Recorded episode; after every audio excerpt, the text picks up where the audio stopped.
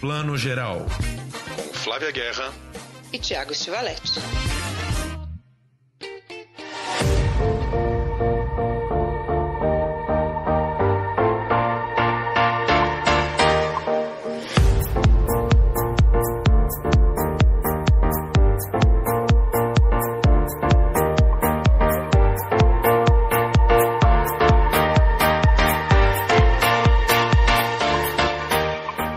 Dia, boa tarde, boa noite para você que está escutando o Plano Geral, o seu podcast de cinema e streaming. Reta final do ano. Na semana passada já fizemos a nossa retrospectiva das melhores séries do ano e das piores também. E agora, claro, chegou a vez do cinema. Hoje vamos falar dos filmes que marcaram as nossas vidas em 2021, tanto dentro dos festivais quanto fora, filmes nacionais e estrangeiros, enfim, vamos fazer um passadão corrido aqui. Mas antes, bom dia, boa tarde, boa noite, Flávia Guerra. Bom dia, boa tarde, boa noite, Thiago. Em ritmo, quase em ritmo de festa, quase. Quase. Ritmo de férias que balança o coração, estamos quase nessa. É isso aí. Como a gente tem falado aqui, a gente vai dar aquela nossa tradicional paradinha de final de ano. Estamos saindo com essa edição agora dia 13. Teremos mais uma edição no, no próximo dia 20 de dezembro, que vai ser uma edição especial O que vem por aí, falando todas as novidades do que a gente está aguardando, esperando ansiosamente em 2022. E aí a gente dá aquela paradinha em janeiro e volta em fevereiro. Flavinha, antes de começarmos a nossa retrospectiva, eu soube que você viu Casa Gucci de Ridley Scott essa semana. Conte um pouquinho. Tiago, mas olha, não tem muito o que falar, além desse sotaque. Terra Nostra. Olha, como já eu já vi o vídeo da Isabela Boscov, que tá ótimo. O vídeo do Tiago Belotti também maravilhoso. Morri de rir. Porque é isso, assim. Tem momentos em que o sotaque é tão ruim que é bom, como o caso do Jared Leto, que faz o Paulo Gucci. Depois a gente fala mais. Mas enfim, eu acho que a Casa Gucci, ele é como essa moda que não é a Gucci necessariamente, mas essa moda tão rebuscada, tão cheia de coisa, tão pesada, que até que fica típico, sabe? Fica uma coisa assim, é, pitoresco. Mas chamar de bom, aí eu já não chamo. O filme é muito perdido, né? O, o Belotti disse isso também na crítica dele, que é, e a, a Isabela também. Ele quer ser tanta coisa que acaba sendo nada. Ele quer ser um pouco thriller, um pouco um pouco filme de intriga de família, um pouco e o universo da moda mesmo, que eu na verdade mais gosto, que eu queria ver um pouco mais, não tem. Tem uma coisa ali de um desfilezinho muito rapidinho. Que pena, queria ter visto mais isso. Mas tudo bem. It was a name that sounded so sweet, so seductive. Synonymous with worth, style, power. But their name was a curse too. Interessa mais as tretas da família Gucci do que o universo da moda, que realmente, pensando bem, não é muito a, a, onda do seu Ridley Scott, né? Mas eu tinha lido em algum lugar isso, que o filme tinha a direção do Ridley Scott e o roteiro de Benedito Rui Barbosa, né? Mais ou menos isso. Nossa, completamente. Mas a, a Isabela Boscov falou isso e ficou na minha cabeça que é, olha, o sotaque dessa galera faz o pessoal do Terra Nostra parecer siciliano de, desde nascença, entendeu? Toscano desde pequenininho. Porque a questão é que assim, é, eu acho que foi realmente isso. Isso, estou citando os dois que esses vídeos estão na minha cabeça. O Belotti falou que dá a impressão que é assim, o, o pessoal chamou lá um treinador né, um, uma pessoa fazer um coach de sotaque italiano. Então, italiano fala tudo alto no final. Então, assim, desktop, né, uh, fashion, né, então, I want to go. Então, eles pegaram esse sotaque, aplicaram no inglês, só que cada um fez meio seu. Então, assim, o Jamie Irons falou: Ah, não vou fazer não, sou British, não me vem com esse negócio, ai, bota uma coisinha aqui, outra ali. O Aidan Driver talvez tentou. A Lady Gaga se divertiu no papel e carregou mesmo, né? E aí cada um ficou. E o Jared Leto foi pro clown. Porque a atuação do Jared Leto é uma coisa assim é pra dar risada. Entendeu? É pra dar risada. Não tem como levar aquilo a sério. Eu entendo que os Gucci estejam putos com esse filme. Eu não, né? eu não vi o filme ainda, mas tenho dois comentários. Eu realmente percebi essa, é, esse clima de zoeira do Jared Leto nas entrevistas dele, né? Que toda vez perguntava: ah, como você se preparou para o papel? Eu comi muita macarronada, eu andei por Roma, eu não comi muita pizza. Quer dizer, ele realmente é, tá num tom irônico, que é o tom que ele, que ele entrou nesse filme e falou: esse filme é todo ridículo mesmo. E eu embarquei nessa, nessa viagem dessa maneira, né? É isso, sabe nós brasileiros, quando a gente fala, ai, falar italiano é fácil, é só no final botar tudo one, conservazione, entendeu? Fusione, e pronto, tô falando. É meio isso, né? Agora, a grande dúvida é, né? Neste momento, quando estamos gravando aqui, dezembro de 2021, Lady Gaga, ela pode ser indicada ao Oscar, ela pode ser indicada ao Framboesa, ou os dois, né? Acontece, pode ser que ela apareça nos dois, né? É, eu acho que esse ano tá mais pro Framboesa e tá tudo bem, acho que ela se divertiu ali. Agora, uma coisa que eu acho que é, realmente, falando sério aqui, tirando que, sim, irrita, é duas horas desse negócio na orelha, irrita irrita, é difícil. Mas a questão para mim que eu acho que é mais problemática é, é esse roteiro perdido, né? É, ele ele quer mostrar um pouco da personalidade do Maurício, e depois é a Patrícia, e aí um pouco do tio Aldo, que é vivido pelo Alpatino, que é um dos personagens mais interessantes. Então, aí fica assim, aí leva um tempão, um tempão para mostrar essas intrigas que viraram intrigas da empresa e, e como perdem a empresa, não perdem. E o que eu achei mesmo que era o cerne da questão, que era a conspiração da Patrícia para mandar matar o Maurício, o marido, o ex-marido no caso ali, é muito rápido. Parece que o Ridley Scott falou: ai meu Deus, é mesmo, tem que falar disso aqui. Peraí, vamos botar. E aí tudo, nesse caso da conspiração, se resolve muito rápido, é muito banal. Talvez porque a realidade também foi banal, né? É, e, eu, e tem toda uma parte da investigação que era um super filme incrível de ver, porque não sei se você sabe, resumidamente, ela não era mais suspeita. Os caras que ela contra. Isso, vida, tá? Não é filme. Isso tem nada a ver com filme. Isso tá na... Essa é a vida. Ela não era mais suspeita, Patrícia. Tava vivendo lá ok. E a, a polícia tinha esgotado todas as possibilidades. Até a máfia. Um cassino que ele estava construindo na Europa. O clientes na, no, na Ásia que podiam ter conspirado. Tudo. Até que um dia um dos caras que era envolvido no crime, que ela, né, um, dos executores ali da história, contou para um parceiro de trabalho onde ele era porteiro, acho que num hotel, dizendo, querendo se gambar, adoro essa palavra, né? Querendo se gabar de que ele tinha contatos, contou da história e esse cara para quem ele contou é que soprou a história para a polícia. Foi assim que descobriram. E assim que ela virou grande suspeita. Para mim, isso era um filme muito interessante, mas não era exatamente sobre ela, né? É, é, outra história. E aí, enfim, é uma pena, porque eu acho que é uma grande oportunidade não perdida, porque Ridley Scott é isso, né? Ele dá uma ferradura, o outro no prego, o outro não sei na onde. Tudo bem. É, tem uma reconstituição linda ali de época e tal. Mas é perdido. It's time to take out the trash. They're my family. So am I. You picked a real firecracker. She's a handful. Bravo! É isso, gente. Fica aqui então a nossa primeira dica, ou não dica, enfim, mas é o, é o filme que todo mundo está vendo e comentando neste final de ano: Casa Gucci, de Ridley Scott, segunda estreia de Ridley Scott neste ano, depois do último duelo. E vamos ver aí se é um filme que vai é, não aparecer no Oscar, ou aparecer no Oscar, ou arrasar no Framboesa. Não sabemos ainda onde ele vai surgir aí nessa temporada de prêmios logo mais. Dar um recadinho rápido aqui. Festival do Rio rolando lá no Rio de Janeiro, né? Vários amigos cinéfilos estão por lá. Nosso amigo Pedro Maciel Guimarães foi lá lançar o seu livro sobre Leninês. Lançou no último sábado na, lá na livraria do Cavi Borges. E, cara, um abraço para Hilda Santiago e para todos os diretores de festival que conseguiram colocar festivais de cinema em pé esse ano, com todas as dificuldades, né? Com pouco dinheiro. O Festival do Rio ele tá um pouco sambando nas datas aí nos últimos anos, né? A data tradicional dele sempre foi setembro, antes da mostra de São Paulo. Nos anos recentes ele tem acontecido mais, agora em dezembro, reta final aí perto do Natal. Mas o importante é que o festival está de pé. Morremos de inveja, né, Flavinha? Abriu na última quinta-feira com é, o último filme de Pedro Almodóvar, Madres Paralelas, primeira exibição no Brasil. Foi feita a abertura do Festival do Rio.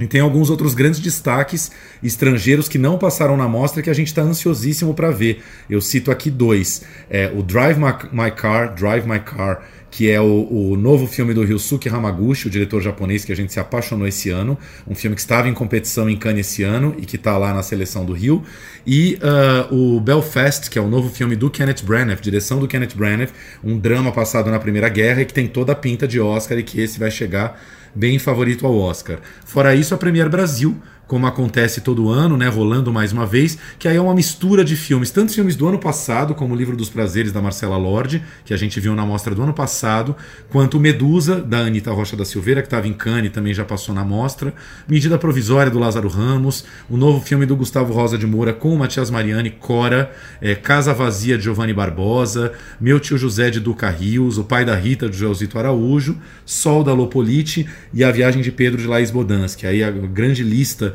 da Premier Brasil, competindo aí pelo troféu Redentor. Tá linda nessa né, programação. Eu já até conversei com a Hilda por acaso hoje e falei para ela assim que é uma resistência mesmo. A gente sabe o quanto fazer eventos de cinema no Brasil, eventos culturais, né? Trabalhar nessa área é sempre uma resistência. Então, um parabéns extra aqui. E tem mais uma mostra aqui que essa eu tô com inveja mesmo de não estar tá no Rio esse ano, que é a retrospectiva Cahiers do Cinema, né? Tem a Marquesa do do, Tiago? Assim, é, a Marquesa do, do, isso mesmo. Do, do Eric Romer, imagina. Ascensor para o Cadal Falso, que é um dos filmes. Cadafalso, hoje eu tô bem, hein? Que é um dos filmes mais lindos, que fotografia do Limali, maravilhoso. O Dinheiro, do, do Robert Bresson. O Planeta Selvagem, do René Laloux. Enfim, que programação linda. Fora uma retrospectiva do Wong Kar Wai. Aí eu joguei a toalha. Essa da Caia do Cinema eu nem estava sabendo. A do Kar Wai eu vi que é uma parceria com a MUBI, né? Esses filmes todos restaurados em 4K do Wong Kar Wai estão no MUBI, né? Para quem não está no Rio de Janeiro já dá para ver tudo lá. Tem, né, é, Amores Expressos, tem Amor à Flor da Pele, tem 2046, tem, né, tem acho que pelo menos sete ou oito filmes é, do Wong Kar Wai já restaurados, e aí o Festival do Rio agora em parceria com a MUBI está exibindo eles em tela grande. Enfim, um bom festival para os amigos cinéfilos aí do Rio. Espero que aproveitem. Eu sei que é uma época já mais corrida de final de ano, mas espero que dê para ver bastante coisa aí, porque eu acho importante, bom, um festival desses desse tamanho, ele tem que sobreviver bem né, mesmo nesses períodos de penúria. Lembrando que, além de tudo, o Festival do Rio ainda está acontecendo no Estação Net Rio, que é o, o, cinema que acabou de ser salvo, né, uma sala que teve um por um triz aí para fechar e que a prefeitura tombou o espaço ali, então ninguém pode é, né, tirar o cinema dali, pelo menos é, por enquanto. Então, enfim, mais essa, essa boa notícia aí de final de ano que a gente está tendo. Né? É isso aí, porque, como eu já falei, não é só a resistência de programação não é ver um filme só, é toda essa cultura cinematográfica e faz parte da cultura da cidade, né? A gente vai transformando cada ponto cultural nosso privado, é privado, mas ele faz parte da nossa vida, né? E aí vira o quê? Mais um prédio, mais um condomínio? Eu acho que a cidade precisa muito mais de um cinema, né? mais um cinema. Então, só admiração aqui para o Festival do Rio. Ano que vem voltamos com tudo na programação completa e estaremos lá. É isso aí. Vamos então agora para nossa grande retrospectiva do ano, os melhores do ano, os piores do ano. Decidimos dividir mais ou menos em três partes aqui. Vamos primeiro falar dos filmes estrangeiros que já estão por aí, né? Que todo mundo consegue ver, que ou já passaram pelo cinema, já caíram no streaming, ou foram direto para o streaming, enfim, os filmes aí que estão num, num, certo circuitão comercial que todo mundo consegue ver. Depois a gente vai falar, claro, dos nossos queridos brasileiros, quais foram os filmes que a gente né, separou e guardou no coração esse ano, e depois dar uns destaquezinhos de festivais, aqueles filmes que a gente viu em festivais, não lançaram comercialmente ainda, mas justamente por isso vão estar tá pintando por aí comecinho do ano. Falei para Flávia que esse ano ela não conseguiu fazer isso, eu fiz, mas não pretendo fazer ano que vem. Contei os filmes esse ano até agora, Flavinha, estamos gravando aí dia 10 de dezembro, faltam 21 dias para terminar o ano. Foram mais ou menos 200 filmes vistos. Não sei dizer se é pouco ou muito, é bastante. É bastante, né? são é, é, um filme, cada um dia e um pouquinho você viu um filme. É isso, pensar que a gente sempre pensa que se não fossem as séries a gente teria visto 300, né? Que as séries também comem um bom tempo, mas acho que foi bastante coisa mesmo. Teve dois picos aí, março e outubro. Outubro eu tenho certeza que também foi seu pico, que é mês de mostra, né? A gente acelera e acaba vendo dois, às vezes três filmes por, por dia. Mas no geral aí 200 filmes vistos, então dá para pensar bastante coisa. Vamos começar pelos, pelos estrangeiros. Fizemos aqui uma pequena listinha. Eu vou falar um pouquinho, uns, uns cinco ou seis destaques. vou deixar os, os, os, os melhores por, an, por último, mas vou passar um pouco batido aqui. Queria recomendar um filme que entrou na minha lista. É um pouco truque já, porque não é um filme de 2021, mas é um filme que entrou no MUBI esse ano e era praticamente inédito. A Bela e os Cães, um filme tunisiano da Kauter Benhania. A gente falou dele aqui no podcast. É um é filme sobre uma. Maravilhoso, né? Esse filme uma estudante universitária que sofre um episódio de estupro numa festa universitária e vai para a delegacia tentar lavrar o seu BO e sofre todo tipo de preconceito. Um filme super bem filmado. Na verdade, é um filme um pouco mais antigo da Cauter, 2017, mas está lá disponível no, no MUBI. Estreou esse ano no MUBI e eu acho que merece ser visto. Assim, foi o primeiro filme que entrou na minha listinha. Depois outro que Flávia com certeza vai, vai concordar, A Noite do Fogo Mexicano, que ainda tá um pouco em cartaz, né, Flavinha? Ah, tá super aqui na minha lista, sabe? Eu tava pensando aqui quais são os latinos que estão na minha lista, tô colocando muito americano, aquela coisa de sempre. E a Noite de Fogo, do Fogo, ela, ele entra assim feliz, suave, né? Porque é um e é um mais a experiência que eu mais amo ter com cinema, gente. E olha que a gente trabalha com isso, é difícil disso acontecer. Que é entrar para ver um filme. Eu entrei online, eu vi o filme no link que eles me mandaram, o pessoal do filme durante o Festival de Cannes para conversar com a diretora Tatiana. Mas eu entrei nesse link totalmente desavisada. Primeira ficção dela, ela só tinha feito o documentário até então. Eu não vi os documentários dela, então não sabia o que esperar. E o filme foi me ganhando, me ganhando num jeito que eu é muito feliz, é muito bom. Então, só pela experiência ele já está nos meus melhores do ano. Para além de tudo, é um filmaço, né? Não los miren a los ojos. Esa niña que se llevaron también es mi alumna. Ustedes son las mamás de mis alumnos. Y me gustaría que me dijeran qué saben sobre lo que pasó. ¿Qué creen que nos pasa cuando una de nosotras tres de repente se vaya?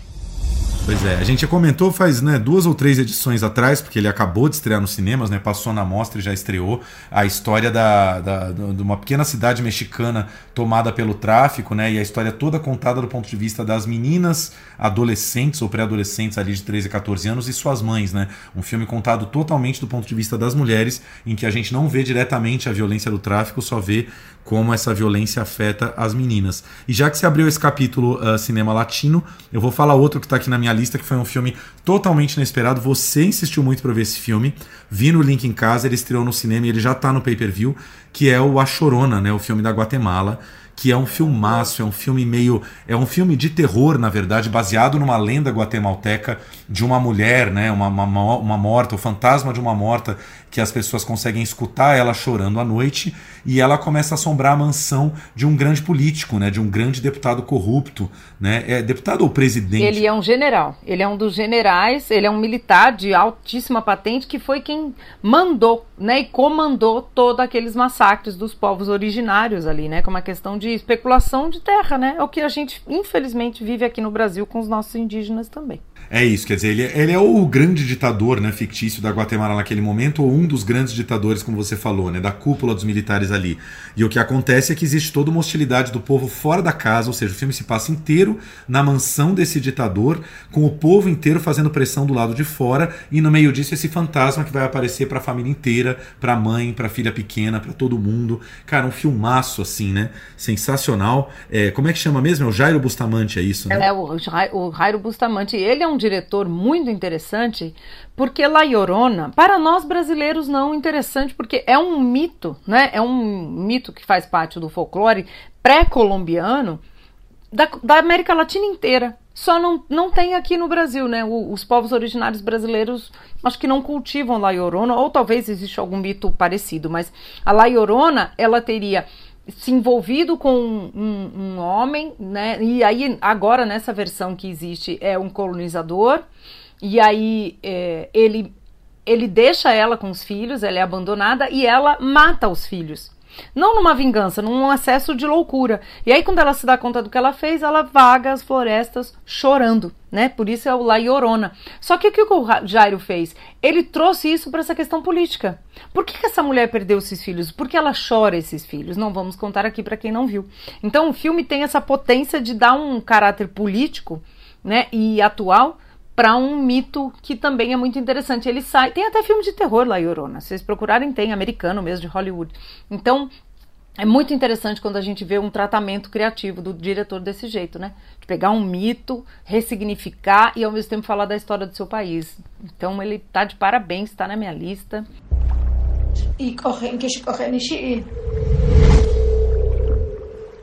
Los sirvientes se quieren ir. Todos tienen miedo. É isso, gente. Entrou na nossa lista dos melhores do ano. É um filme do pay-per-view, tá? Não está disponível em nenhuma plataforma de streaming no momento, mas vale a pena. A gente garante que vale a pena, né? Não sei quanto é que ele tá agora, se ele tá nos seus 14,90, 19,90, mas vale a pena pagar o preço avulso para ver a Chorona, principalmente se você curte cinema latino e cinema de terror, né? Porque não deixa de ser um, um grande filme de terror também, assim, com, com climão, com cenas muito bem dirigidas, assim. É um filme que vale muito a pena.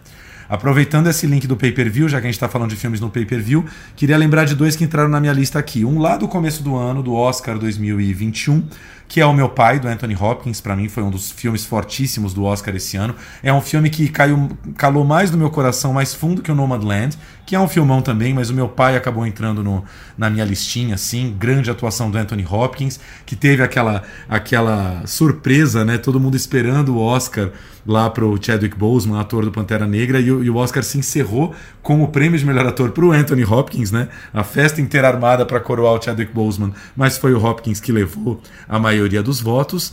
E outro que eu queria muito recomendar é O Mistério de Candyman, que é um filme de terror que eu vi no cinema, né, um filme da, da galera também da Blumhouse lá, né, da, do Jordan Peele, essa galera toda, que reatualiza um filme dos anos 80, 90, mas é um terrorzaço, assim, super bem dirigido também para quem gosta de cinema, cinema independente do gênero, é um terror, assim, feito da forma mais incrível e original possível, e muito assustador. Ah, maravilhoso que você trouxe o Candyman, porque essa galera da Blumhouse produz coisas incríveis, né? Traz pra gente coisas interessantes. E eu lembrei que o, o, o Corra, né, o Get Out, foi eleito aí pela Associação dos Roteiristas Americanos como o melhor roteiro, assim, dos últimos tempos. E realmente, então é interessante quando a gente consegue falar novamente de terror e falar das questões políticas, sociais, históricas do mundo. Né? Então, duas dicas boas aí nesse sentido, né, Tiago? Com certeza. Flavinha, tem mais algum aí da sua lista que a gente ainda não comentou? Ah, olha, eu não pus o meu pai na lista desse ano porque eu tinha visto o ano passado. Lembra? Eu passei o ano passado martelando. Vejam meu pai, vejam meu pai. E aí eu já considerei, mas eu concordo total com você. Tocou mais meu coração do que o Nomadland. Ainda que eu acho que o Nomadland é um filme muito marcante por ele ter esse perfil de filme independente, com cara de Sundance, né? A diretora, que é a Chloe Zhao, vai de tênis no Oscar, né? Isso já diz tudo, o perfil desse filme. E tem um quê de documental no meio ganhar o Oscar, um filme desse ganhar o Oscar. Para mim, tá na mesma categoria de filmes como Moonlight ganhando o Oscar, né? Quebra paradigmas. Então, eu acho que esse filme entra na minha lista por isso. Druk, né, que ganhou meu coração, o filme do Thomas Winterberg. Acho que dos filmes desse ano foi o filme que mais me pegou junto com meu pai aí, pelo emocional, sabe? Por essa celebração da vida, por, por pela ressignificação, né? Acho que o momento que a gente está assim e pela história né, do, do Winterberg que perdeu a filha no meio desse processo, né, de uma forma tão trágica. Então é um filme que me toca muito. Sim. É, o, é. Druk, o Druk não me pegou tanto, acho que não entraria nem na minha lista de 20. Não que eu não goste dele, gosto, simpatizo, mas não, não, não calou fundo no meu coração, assim, mas foi, foi talvez um dos filmes mais comentados aí do primeiro semestre, né? Muita gente viu, muita gente comentou, todos nós amamos Mads Mikkelsen, né, também, que, que tá realmente muito, muito forte, muito emocional, muito genial nesse filme, né? É legal que você lembrou do Druk. Como é que é mesmo? Druk mais uma rodada, é isso? É. Né? A simpatia é quase amor, Thiago. Entendeu? Simpatia é quase amor, mas às vezes a simpatia ela não, não acende a lista do, dos 10 mais. É o que acontece.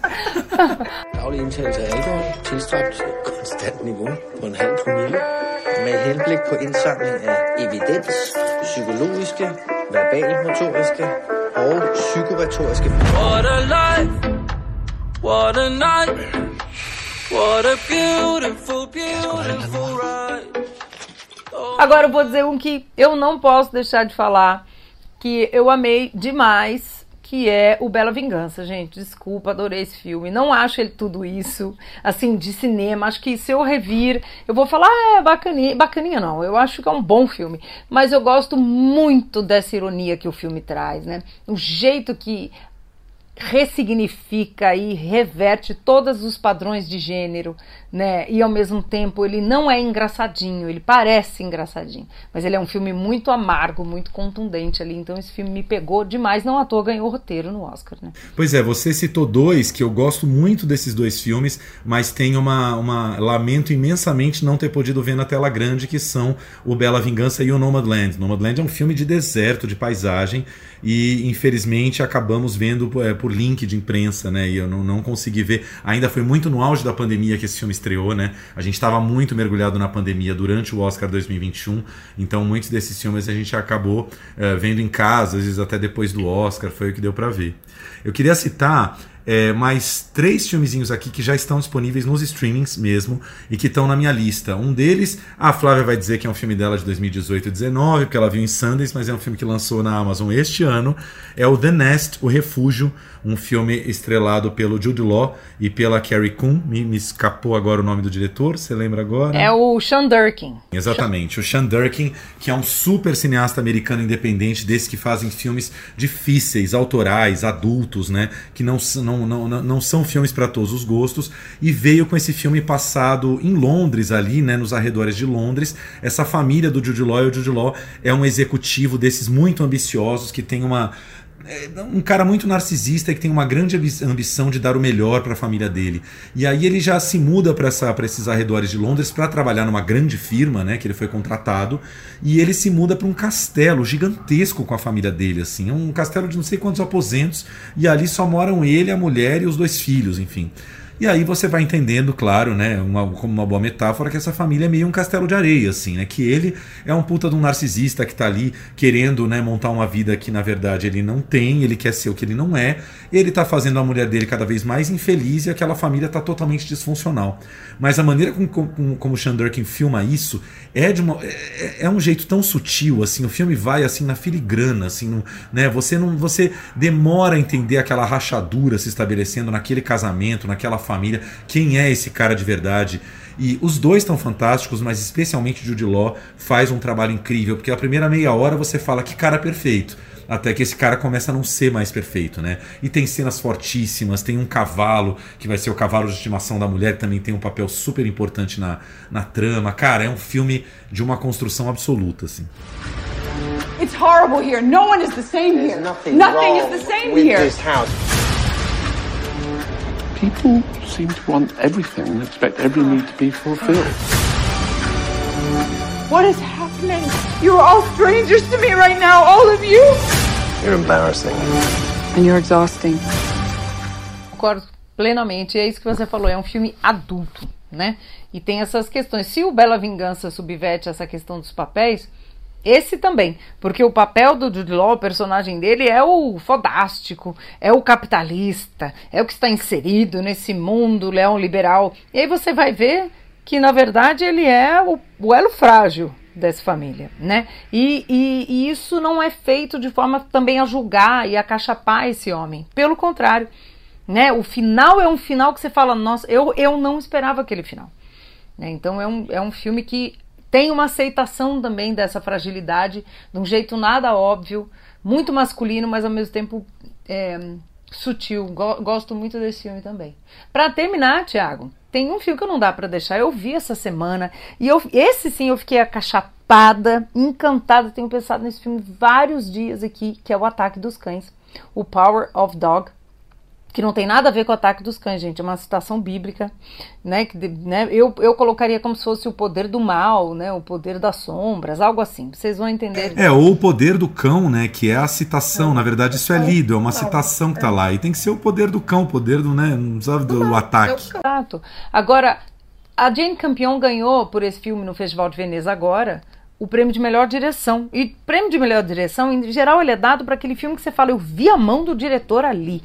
Existe uma autoria. E eu vendo o trailer, falei, bom, essas imagens são meio gerais, grandes imagens do oeste, montanhas, homens vestidos de cowboy. Não, o, o trailer não dá a dimensão do que é a autoria desse filme. E essa mulher, né, a mão dela é que faz com que esse filme seja um filme que faz a diferença, o jeito que ela conduz mesmo essa trama. E é nada é óbvio também. Podia ter uma coisa meio melodramática das revelações que o filme traz, né? Nossa, uma, uma trilha que fosse mais rocambolesca para tudo é milimetricamente pensado e ao mesmo tempo parece natural, né? Que mão, que diretora, Jane Campion, que mulher. 25 years since our first run together. 1900 and nothing. It's a long time. What you doing? Getting mixed up with her. You are marvelous, Rose. We were married Sunday. Eu gosto que a, Flá, a Jane Campion é australiana, mas a, a Flávia vai pôr pra França, Jane Campion, eu gosto disso. É, não, mas isso aqui, que é tantas vezes sendo doutrinada de ver francês falar o nome dessa mulher, é verdade, Jane Campion. Quase a Jane Champignon, eu gosto disso, Jane Champignon, nossa amiga. Mas o, falando do, do, Ataque dos Cães, The Power of the Dog, que é um filme da Netflix, tá, gente? Vejam, na Netflix já tá disponível. É, eu acho que esse é um tiro certo pro Oscar, né? Eu acho que se esse filme não, não for indicado em várias categorias, é capaz de não levar nada, mais uma vez, por ser Netflix, mas é, eu acho que indicações ele terá pelo menos para Jane, esperamos, e para o Benedict Cumberbatch, né, como uma indicação a melhor ator. Também seria lindo Kirsten Dunst aparecer indicada ali, mas aí não é meio incerto aí o cenário, né? Filmaço. Agora o ator que faz o jovem do filme e se for indicado a coadjuvante, também não me surpreende, não. Também, Eu... total. Ele chama Cody Smith McPhee, ou Smith Cody McPhee, alguma coisa. Tem três nomes. Eu adoro gente com três nomes, gente. Isso é elegante. Acho chique, sabe? É outra, outra categoria. Filmaço, filmaço filmaço. Apaixonei no Ataque dos Cães. Que bom que o ano tá chegando ao fim, ainda tem filmes nos surpreendendo. Com certeza. Eu vou dar então meu top 3 agora. É, o Ataque dos Cães ficou em segundo lugar na minha lista. O terceiro é o Duna, não sei se Sim, você. Tá na minha lista, o, tá também, minha né? Duna já está disponível na HBO Max, tá, gente? Assinantes da HBO Max podem correr lá para ver. Tentem ver na maior tela possível, porque o filme é um grande épico futurista, né? Tem que ser visto na telona. Mas eu acho que é isso. Denis Villeneuve fazendo um dos grandes blockbusters do ano. É um blockbuster adulto, não tem nada de adolescente, de juvenil, de infantil, né? É um filme sério, adulto, com imagens refinadíssimas. Claro, tem que gostar minimamente de ficção científica para embarcar na história, que já é a história do livro clássico do Frank Herbert e tal. Mas grandes imagens, é um filme de Denis Villeneuve assim do começo ao fim, né? É um filme irmão de A Chegada, de vários outros filmes que o Denis já já dirigiu. You can see spice in the air. The outsiders ravage our lands in front of our eyes.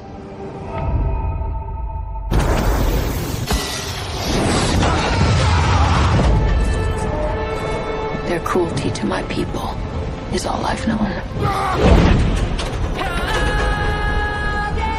What's to become of our world?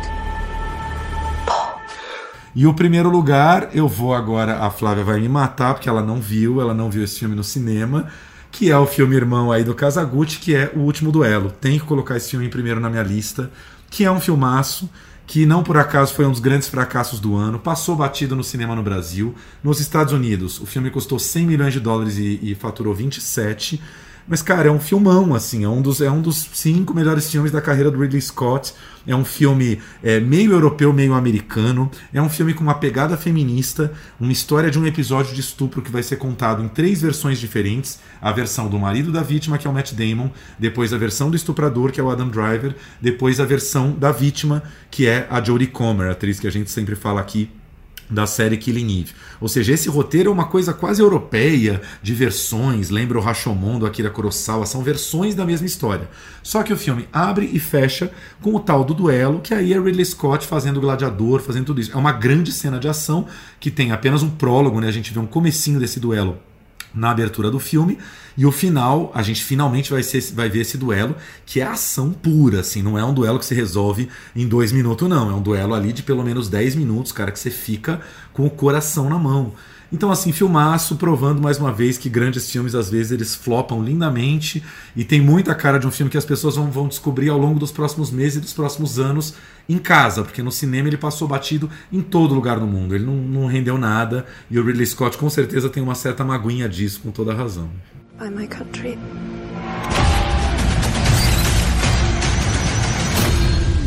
I say before all of you, I spoke the truth.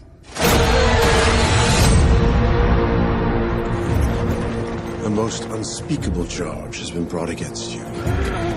Jacques Legree entered our home. He attacked me. Você vê que coisa louca que é o Ridley Scott, né? Ele dá pra gente um mesmo ano um Gucci e um filme desse. Então, tudo bem, né? Ah, tudo bem, tá perdoado. Perdoado, Ridley. Scott. Eu tava comentando com a Flávia que é, saiu essa notícia, acho que ele já estava tão aborrecido com o fracasso desse filme, e ele dando uma entrevista para algum jornalista lá por vídeo, por Zoom, e o cara pergunta para ele assim: "Ah, esse seu filme, ele claramente, ele é mais fácil de entender e ele tem mais ação do que do que o, o ele fala o Robin Hood e o é, qual que é outro filme, gente? O Cruzada. Esse filme tem mais ação e ele é mais claramente mais fácil de entender do que Robin Hood e Cruzada. Aí o Ridley perde a cabeça e começa fuck you, fuck you, fuck you, fuck you very much, não sei o que. Começa a xingar o cara, assim, tá totalmente irritado e cansado, já não querendo dar entrevista. A Jodie Comer do lado dele constrangidíssima, assim. Bom, mas realmente, né, vai comparar um filme desse, que é um filme de drama, um filme adulto, assim, nesse sentido, só porque é de época, ele é um, tem a ver com Robin Hood, realmente, olha, Difícil pro Ridley. O velhinho perdeu a cabeça, mas enfim, é isso a vida, né? Talvez o Ridley não tenha ficado feliz com nenhum dos dois filmes esse ano. Ele tenha adorado fazer o último duelo, mas foi um fracasso. E o Gucci foi um sucesso, mas ele talvez não tenha amado tanto fazer como o outro, né? Vida de cineasta é essa dureza mesmo. Mas o que importa é que ele continua filmando. Incrível. Exatamente. Flavinha, brasileiros. Quais foram os brasileiros que mexeram com o nosso coração? Olha, essa lista do Brasil tá bonita também, né? A gente tem que fazer um prólogo aqui. Parabéns para o Brasil, que mesmo no meio dessa terra arrasada que nós estamos atualmente, questão de política cultural e cinematográfica, tem feito, tem mantido né, a produção de filmes que fazem a gente se orgulhar aí. Eu diria que o meu filme que mais me surpreendeu esse ano, e eu acho que nós estamos muito bem representados no Oscar esse ano, é O Deserto Particular. É um filme que me toca muito também, pega pelo coração, pega pela história não óbvia e ao mesmo tempo um filme pequeno, né? Não é um filme assim, quero causar, quero fazer um cinemão hollywoodiano para ganhar Oscar, quero isso. Não, ele é um filme pequeno, uma história pequena, ao mesmo tempo universal, universal, mas sem ser óbvia, né? Não é entre aspas para toda a família, mas para todas as famílias. Então, é um filme que me surpreendeu nesse ano para o bem. Assim, eu acho que foi o que mais me marcou. Não sei assim, ah, o que eu mais gostei, que eu sou péssima de listas, mas que eu achei que foi um grande marco no nosso ano. Tá precisando desse tempo, Deb. Você fugiu, é isso? Claro que não. O senhor conhece essa moça? Conheço não. Você não é daqui não, né? Não, eu tô procurando uma pessoa. Não, com certeza. Deserto Particular, um filme que ainda está em cartaz nos cinemas, corram quem puder ver, né, do Ali Muritiba, nosso indicado ao Oscar, como a Flávia falou. E eu vou, eu vou para casar com você, depois a gente comenta mais dois ou três aqui, mas para casar com você, você falou o melhor filme pequeno do ano, eu vou falar o melhor filme grande do ano, que com certeza foi o Marighella, né? Acho que só a história, a trajetória do Marighella, esse filme rodado em 2017, que apanhou de todo lado, que estreou no Festival de Berlim em 2019 é, ou 18, 19, né? Foi, foi, foi, foi fevereiro de 2019. Só foi ser lançado quase três anos depois, se a gente pensar, né? Dois anos e meio depois, né? Pegou pandemia no meio, pegou bolsonarismo, né? Os, os bolsominions jogando tudo contra o filme, ou seja, é um filme que tomou paulada de todo lado, e é um filme grande, e é um filme comercial, e é um filme que ainda assim fala de um grande personagem da esquerda, num momento que a esquerda tá abatida, tá amargurada, tá fudida, enfim, né? Então acho que é um filme que, que que assim é o filme que mais fez barulho esse ano e merecidamente porque tem méritos. É o primeiro filme do Wagner Moura como diretor não dá para esquecer isso né? Então, sempre vem um crítico outro é, apontar ressalvas no, ao filme. A gente pode apontar ressalvas mas não dá para esquecer que foi o primeiro longa dele. O Wagner se eu não me engano não tem nem experiência como diretor de curta né? E de repente ele dirigiu um não, filme é. não tem né? E fez um filme com mão de ferro ali sabe? É bem dirigido o filme tem pulso tem ritmo claro que com toda uma grande equipe em volta. Um elenco gigante, ou seja, um filme que merece ser visto. Aliás, acho que a gente tem falado isso nas últimas, nas últimas edições. Já está disponível na Globoplay, continua em cartaz em algumas salas, mas também já está no Globoplay para quem quiser ver. Então acho que assim, essa, dobradinha esses dois filmes, acho que foram os dois filmes mais que mais deram o que falar esse ano, talvez, né? Nós não somos bandidos. Nós somos revolucionários que lutam pela liberdade do povo que foi roubada pelo golpe militar.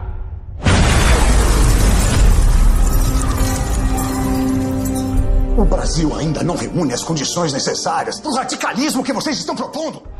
Isso aí, e sinceramente, gente, maravilhoso que nós temos um filme comercial com lançamento grande no Brasil inteiro e com pegada política. Assim, já está na hora da gente ter essa diversidade de filmes. Como o Thiago fala, o cinema americano tem um filme do diretor que tem uma tendência mais de esquerda, tem um filme do Michael Moore que ganha o Festival de Cannes, tem um filme de um diretor de centro, tem um Clint Eastwood que é um cara mais de direita, e todos fazem seus grandes filmes e estamos contando histórias. Contanto que a gente não reconte a história com tendências políticas não éticas. Muito pelo contrário, o caso do Marighella não é esse. O Wagner é um cara muito ético, deixa muito claro e todas as nuances ali que o personagem histórico Marighella tinha, eu acho que estão. E nunca você vai contar a história inteira de um personagem num filme, tem que ter um recorte. E eu acho que a gente tem que ter consciência, né, da escolha que o Wagner fez, e eu acho que ele é muito honesto ali em dizer isso pra gente. Então acho muito incrível assim que a gente tem esse filme que, como ele disse, não deixou estragarem a estreia do filme no cinema. Isso também diz muito respeito, assim como os festivais, lançar nossos filmes nos nossos cinemas a nossa cultura cinematográfica. Então, por tudo isso, realmente. Eu, eu acho que o Wagner teve muita consciência, e todo o pessoal da O2, Fernando Meirelles e tal, que é, o cinema, apesar de ser apenas uma das janelas de um filme, né, e tantos filmes hoje em dia que lançam direto no streaming, mas eles sabiam claramente que esse filme ele só ia é, fazer um barulho e ocupar um lugar social, né, um lugar importante no nosso Brasil hoje, se ele fosse lançado na tela grande. Né? Claramente, se esse filme aparecesse, ah, Marighella chegou ao Globoplay, é, é outra história. Né? É, o filme né, foi aquela história, Flávio esteve no Roda Viva lá com Wagner, quer dizer, o Wagner no Roda Viva foi muito visto, quer dizer, é, é, é um barulho, uma repercussão que faz o filme acontecer e ficar marcado. Né? Daqui a cinco anos todo mundo vai lembrar desse filme né, como um dos grandes eventos. E aí lembrar também, acho sempre bom falar isso, que é, nos Estados Unidos, cinema americano, Hollywood, faz grandes personagens, né, grandes biopics, tanto à esquerda quanto à direita. Né? No Brasil a gente fica nesse fla-flu que os bolsominions não deixam fazer personagem de esquerda, e vamos falar a verdade também, a gente tem vários colegas de esquerda que criticam quando se faz um documentário, por exemplo, sobre o Olavo de Carvalho. Gente, vai ser feito, tem que ser feito. Democracia é isso. Você pode ver o filme depois e falar que é uma bosta o documentário do Olavo de Carvalho Carvalho, mas você não pode impedir esse filme de ser feito, porque senão depois vão querer impedir de fazer o Marighella. Isso é, é democracia pura e simples. É. é isso aí, a gente não precisa necessariamente ver, a gente não precisa necessariamente premiar o filme, muito pelo contrário, mas é, a, a, questão da pluralidade de discurso, de novo aqui com ética. Você está retratando um personagem, é uma coisa, você reescrever a história dele, é, inventando história é outra. E o Wagner usou como base um livro de um jornalista muito sério, que apurou muito, né, que fez um trabalho muito correto de apuração da figura histórica. Então, é, é disso que a gente está falando, né? Tratar as figuras históricas como elas devem ser tratadas. Porra do Marighella! O medo da origem ao mal! Processamento nunca foi o objetivo da nossa luta. O objetivo da nossa luta é combater a ditadura e todos que dão sustentação a ela. Queria só citar mais dois filmes pequenos que estrearam esse ano. Um acabou de estrear agora no finzinho do ano, está estreando agora essas semanas, que é o Madalena, né, do Madiano Marchetti, que é um filme sobre assassinato de, de, de, pessoas trans no Brasil, né, um filme que se passa no Brasil profundo, né, como vivem pessoas trans, né, longe das grandes capitais. Se nas grandes capitais já o preconceito já é imenso, imagina a violência que essas pessoas sofrem, né, fora da, da, dos grandes centros. E o outro, que é um filme também, acho que de 2018, mas que foi lançado este ano nos cinemas e no pay-per-view, que a gente falou com ele aqui no nosso podcast, que é o, o Um Animal Amarelo do Felipe Bragança, que foi um filme que eu tinha visto lá atrás, dois anos atrás, revi agora esse ano para a gente falar com o Felipe quando o filme finalmente foi lançado. E, cara, é um filme de uma inventividade, de uma criatividade, um filme que passa por Brasil, Angola, Portugal, vários países africanos, faz uma ponte entre um cinema lusófono, lusófono muito interessante. É um pequeno, grande filme, assim, cheio de criatividade, né, com uma super atuação ali é, do protagonista. Enfim, cara, um filme que, que eu realmente, quando eu revi, eu gostei mais ainda dele. Falei, cara, que filme grande. Assim. Isso aí, um filmaço, lindo demais. E acho que é muito, é muito, tá muito plural a lista da gente, vocês estão vendo, né? Um outro filme que eu quero destacar demais aqui, gente, que ele estreou na, num circuito, mas muito pequeno, mas já está na Globoplay, que é o Cabeça de Negro. É um filme do Del Cardoso, diretor cearense, estreando na direção de longas metragens, pequeniníssimo. E o filme conta a história de um, um, um adolescente negro que um dia é chamado de macaco por um colega de escola. Ele se recusa a sair da sala quando o professor manda ele sair da sala, porque ele vai quase agredir o amigo que foi racista com ele. E aí começa todo um movimento do, de defesa desse menino, e esse menino vai mostrando todas as mazelas da escola. Ele fica na escola à noite, vai filmando, vai botando nas redes sociais, vira uma ocupação da escola, um grande movimento. E é uma grande metáfora também né, da questão do Brasil, todas as nossas contradições, e uma homenagem a esses movimentos estudantis que seguraram muito aí ainda da qualidade da, do ensino público que a gente tem. Um filme que assim, a gente, eu fui descobrindo, foi sendo descoberto, e espero que ele seja muito mais descoberto ainda. Del Cardoso, guarde esse nome, diretor cearense, e que é uma pequena joia, que bom que a Globoplay comprou. Quero ver esse filme passar em todas as escolas desse país também. E já está disponível, né? Tá na Globoplay. Não perca. E aí, como eu falei, quero ver. Esse filme devia passar em todas as escolas desse país e ser discutido, porque é muito bem realizado. Aliás, queria destacar, é, dar, dar uma elogiada aqui, que acho que a gente, né, a gente critica, mas também tem que elogiar. É muito bacana, porque eu acho que as plataformas de streaming estão cada uma já definindo muito seu perfil ao longo desse ano, né? Esses perfis foram sendo bem definidos. A gente teve, aliás, um dos grandes eventos de 2021, que foi a chegada da HBO Max, né, uma super plataforma de streaming ao Brasil todas gerando seu conteúdo brasileiro, mas cada uma está encontrando seu nicho e a Globoplay está de parabéns porque é, virou um pouco essa, essa grande plataforma ligada à Globo, ao conteúdo brasileiro, e a Globo tem se preocupado em comprar esses filmes e lançar né, tantos filmes desde o ano passado. Por exemplo, o filme do Eric Rocha, Uma Breve Miragem de Sol, né? lá atrás, já desde 2020, eles estão comprando esses filmes que lançam nos cinemas, às vezes de maneira pequena, mas depois tá lá para quem quiser ver, além de um acervo de clássicos maravilhoso, enfim, né? O, o, o acervo de filme brasileiro, tanto recente quanto antigo do, do da Globoplay, tá muito, muito legal para quem gosta de cinema brasileiro, né? Flavinha, vamos, né, agora aquele momento. Eu sei que tem gente que já está curiosa esperando a gente fazer esse momento. Os piores filmes do ano, não vamos pegar muito pesado, não vamos falar de muitos filmes aqui, mas a gente tem que falar porque, né, todo mundo quer saber um pouquinho. Eu vou falar rapidinho de três, assim, tipo um médio, um grande, bem blockbuster e um brasileiro aqui. O médio, eu tava lembrando aqui com você antes, foi A Mulher na Janela, que foi um dos grandes lançamentos da Netflix esse ano, um thriller com a Amy Adams, né, direção do Joe Wright e tal. Era para ser uma coisa meio, né, é, influenciado por Janela Indiscreta de Hitchcock, não sei o quê. Flop, né? Aquele filme que a gente vê, até vê com uma certa bondade, uma boa vontade, querendo gostar. Deu uma semana, você já esqueceu o filme ficou para trás. Eu vi querendo gostar muito e ai, já fiquei flopada no, no meio mesmo, assim. Ai, achei a resolução ruim. Hum, infelizmente, você vê nitidamente por que, que ele escolhe. Ele escolheu a Amy Adams porque ele viu Sharp Objects, entendeu?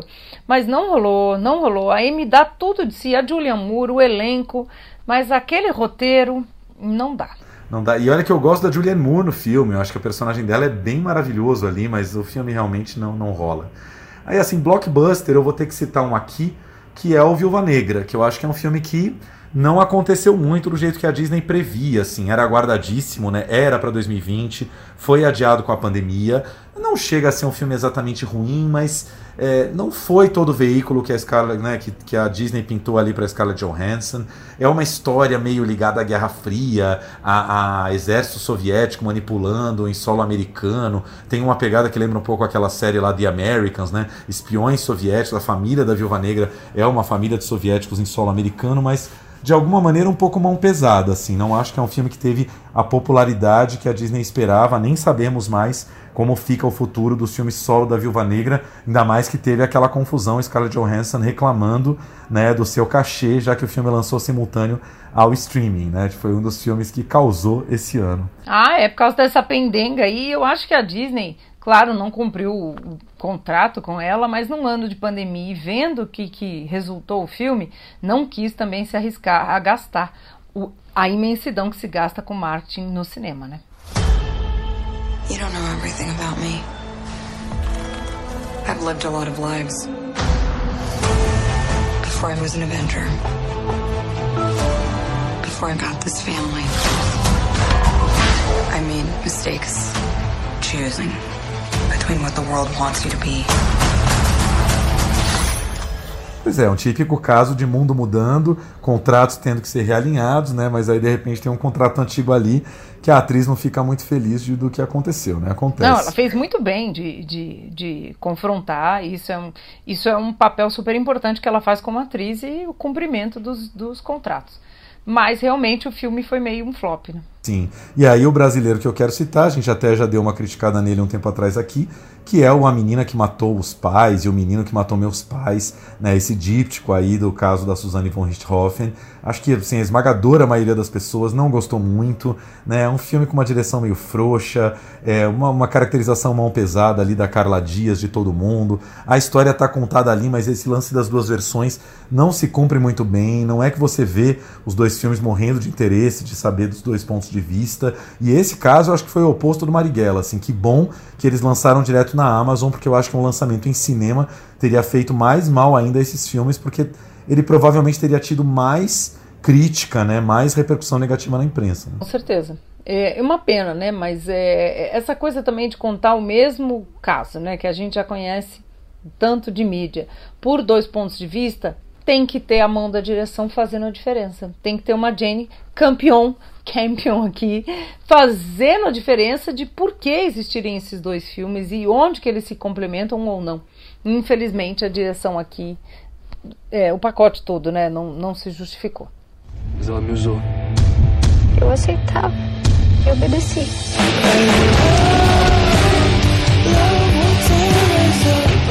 Se ele falava que era, era. Não sei como é que eu pude me deixar levar por ela.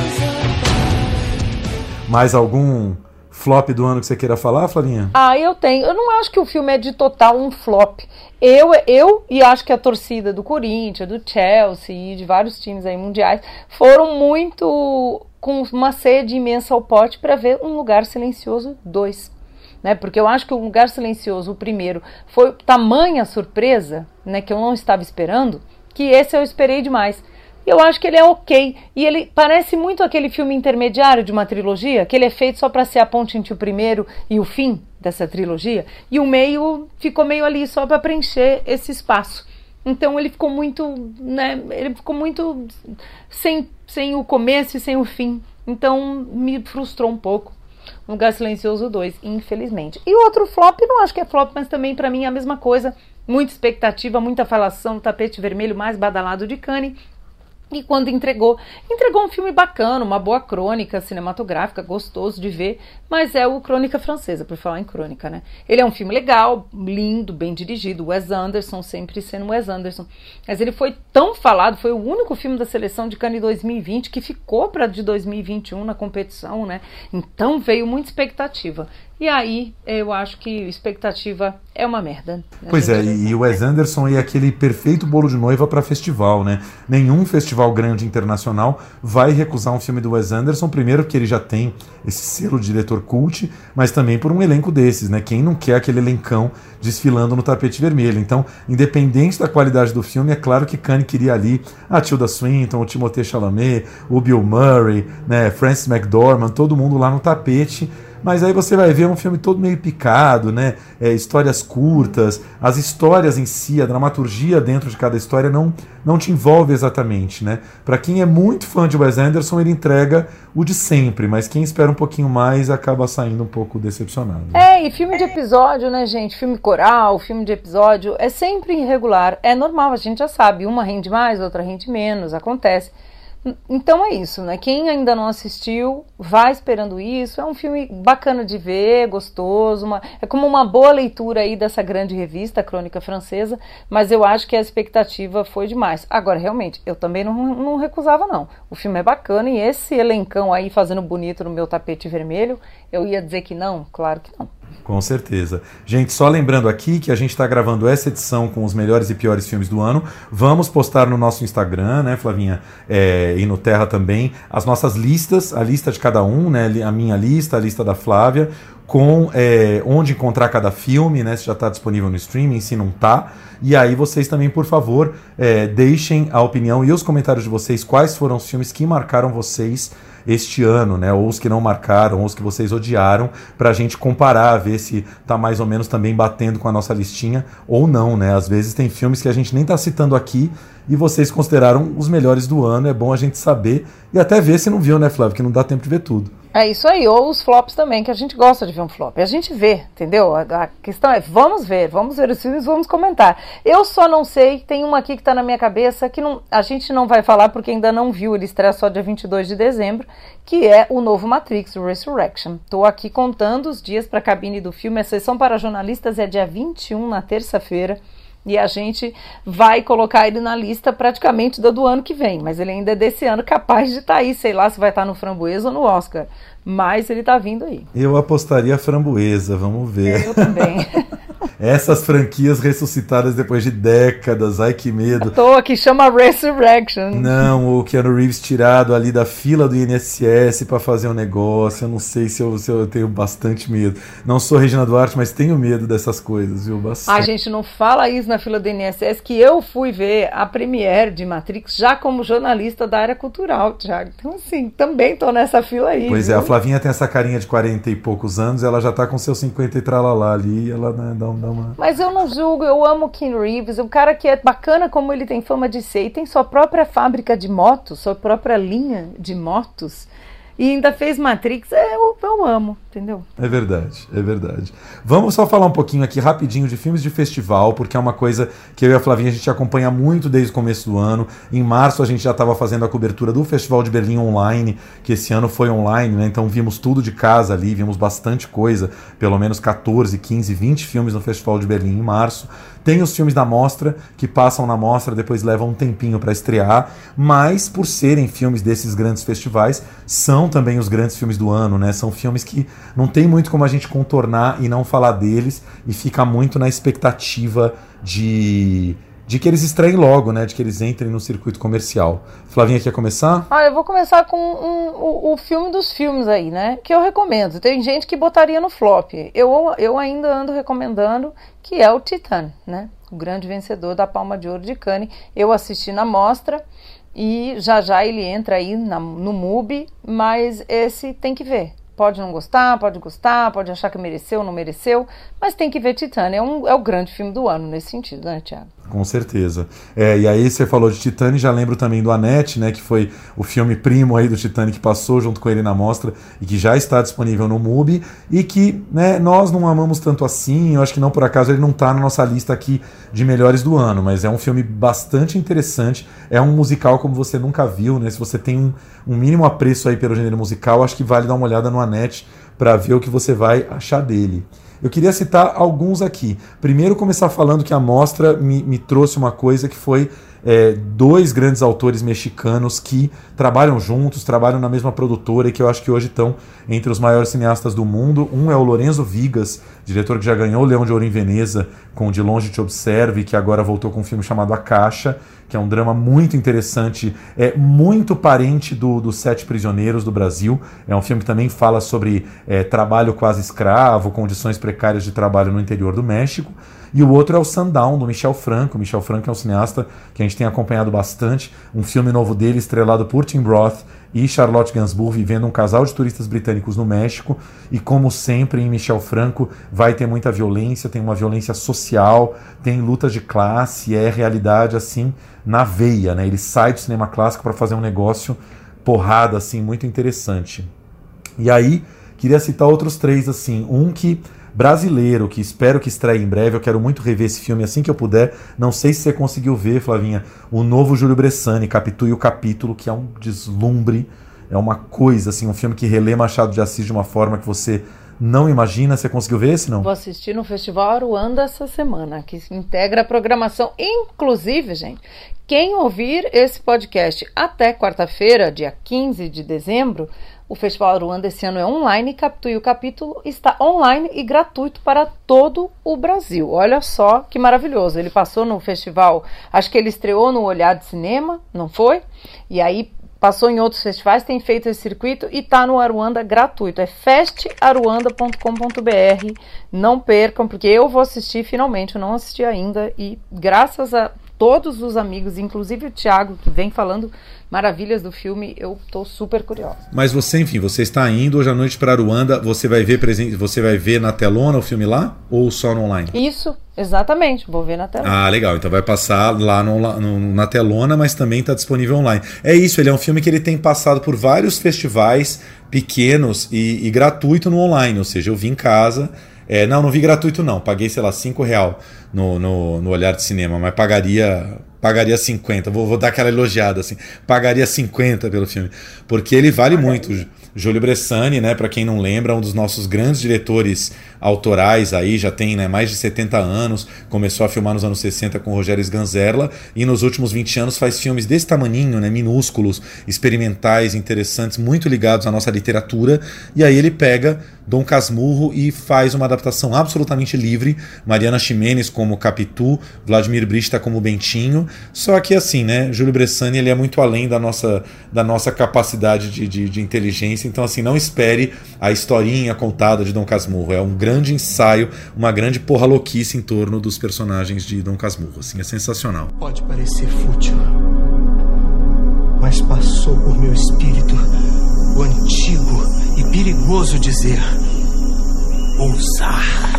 Tudo que um homem pode ousar. Maravilhoso. E você sabe que na linha aí dos brasileiros não tem nada a ver com esse filme, mas eu estou pelo cinema brasileiro, que eu fiquei muito feliz de ter assistido. Passou na Mostra de Cinema de São Paulo, eu assisti na Mostra de Cinema de Gostoso e ele também, incrivelmente, faz parte da seleção do Aruanda, que é A Felicidade das Coisas, da Thaís Fujinaga. É o primeiro longa dela. A Thaís é curta-metragista super premiada, né? ela é roteirista também, ela trabalha em produtora desde né, sempre. E a Thaís traz um filme, né, Tiago, pequeno pequeno sobre a história de uma família que passa férias na nada glamurosa Caraguatatuba. Eu posso falar porque eu também tenho família e passei muitas férias em Caraguatatuba. Então é um filme sobre a, essa, esse grande sonho da classe média, baixa e média média, que é ter uma casa na praia com piscina. E a piscina é o grande sonho da mãe dessa família que passa as férias sem o pai. O pai está em São Paulo trabalhando e né, parece que meio largou essa família lá. E essa mulher está grávida, tem dois filhos, um menino que está na adolescência e, e passa as férias com a mãe. E quer porque quer realizar esse sonho da piscina. Não é uma futilidade dela. A piscina, nesse caso aqui, é, é esse símbolo de uma vida melhor, de uma vida com mais conforto, né? de uma vida com mais prazer. Eu adorei o jeito que a Thaís retrata tão bem essa grande classe média, baixa e média brasileira com, com um olhar muito atento ali, uma mão muito muito sutil. Né? A Felicidade das Coisas também vai estar disponível online gratuito? Não, a Felicidade das Coisas só presencial no Aruanda, mas já já ele vai estar chegando aí no circuito brasileiro. A gente com certeza vai trazer a Thaís para conversar com a gente aqui, porque é uma diretora para a gente ficar de olho. Legal, tô curioso para ver. E fechando esse capítulo festivais e encerrando que a gente já tá, né? Estamos aí andando bastante. É, dois filmes que, assim, os dois filmes que mais me impressionaram em festivais esse ano. Um de um grande diretor veterano que a gente já ama e não esperava nada tão bom dele, mas assim, lá volta ele com um filme incrível. E o outro de um diretor que eu descobri esse ano.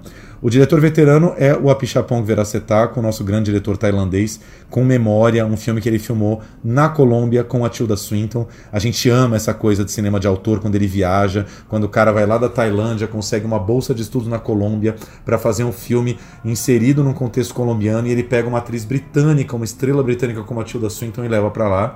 E é um filme que não dá para contar muita coisa, mas é um filme que, que reinventa o mundo, né? É um filme que quase que tem um, um, um gostinho, uma coisinha de ficção científica quase dentro dele, mas é muito interessante, não dá para contar exatamente, apenas que a Tilda é essa é, professora que está lecionando né, em Bogotá e ela começa a ouvir um ruído é, que apenas ela está escutando na cabeça dela e ela não sabe o que, que é esse ruído. É, Memória é um filme do MUBI também, da MUBI, do MUBI, enfim, e que pelo que tudo indica, pelo que eu vi, não está com uma data fechada, mas pelo que eu entendi, primeiro trimestre de 2022, acho que até março no máximo, ele está caindo aí no MUBI para todo mundo ver.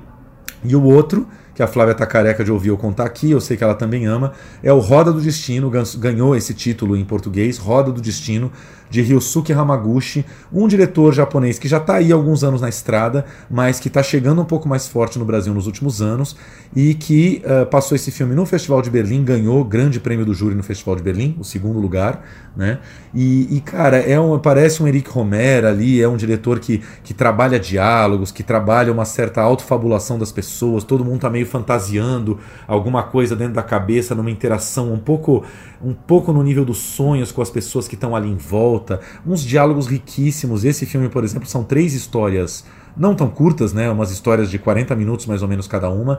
Mas, cara, que diálogos assim que eu não via há muito tempo. E como eu vi falando e a Flávia sabe, eu não sou a pessoa mais apaixonada por cinema japonês, mas esse cara me encantou. E a, e a boa notícia é que esse filme, o último release que eu recebi aqui da Pandora, se eu não me engano, é que ele estreia dia 6 de janeiro agora, ou seja, comecinho do ano 6 de janeiro, ele está nos cinemas. E nós vimos, né, Flavinha, no online, eu tô louco pra ver na telona também. Vai estar tá na nossa lista do próximo episódio do podcast, que é o que vem por aí.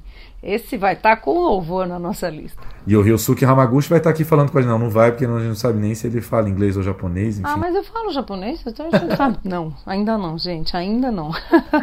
é isso. Falamos, nossa, rodamos o filme aqui, né? Mas é isso, foi, foi um ano foi um ano, eu nem sei dizer, assim, é tão difícil da gente lembrar, né? Se foi um, um, ano um pouco melhor ou um pouco pior do que 2020, mas eu acho que foi um ano mais interessante porque o mundo voltou a rodar e aí misturou filmes que ainda estavam né, guardados ali de pandemia, atrasados de pandemia, que nem a gente falou aqui do Crônica Francesa com outros filmes bacanas que já, já voltaram um pouco ao mundo normal. Né? É isso aí. Ah, aliás, falando em filme de atrasou de pandemia, que é interessante ficar de olho, mas acabou de estrear, é o Nove Dias do Edson Oda, que é um filme também que eu acho que promete aí na temporada de premiações. Estreou essa semana nos cinemas. Quando ele chegar no streaming, a gente vai falar com mais cuidado com ele. Eu conversei com o Edson. A entrevista com ele vai estar tá lá no, na nossa página no Terra, Plano Geral no Terra. A gente vai postar também no nosso Instagram, que o Thiago já comentou aqui, Plano Geral Underline Podcast, mas eu acho que ele tem uma chance aí na temporada de premiações. A gente vai falar mais dele já já.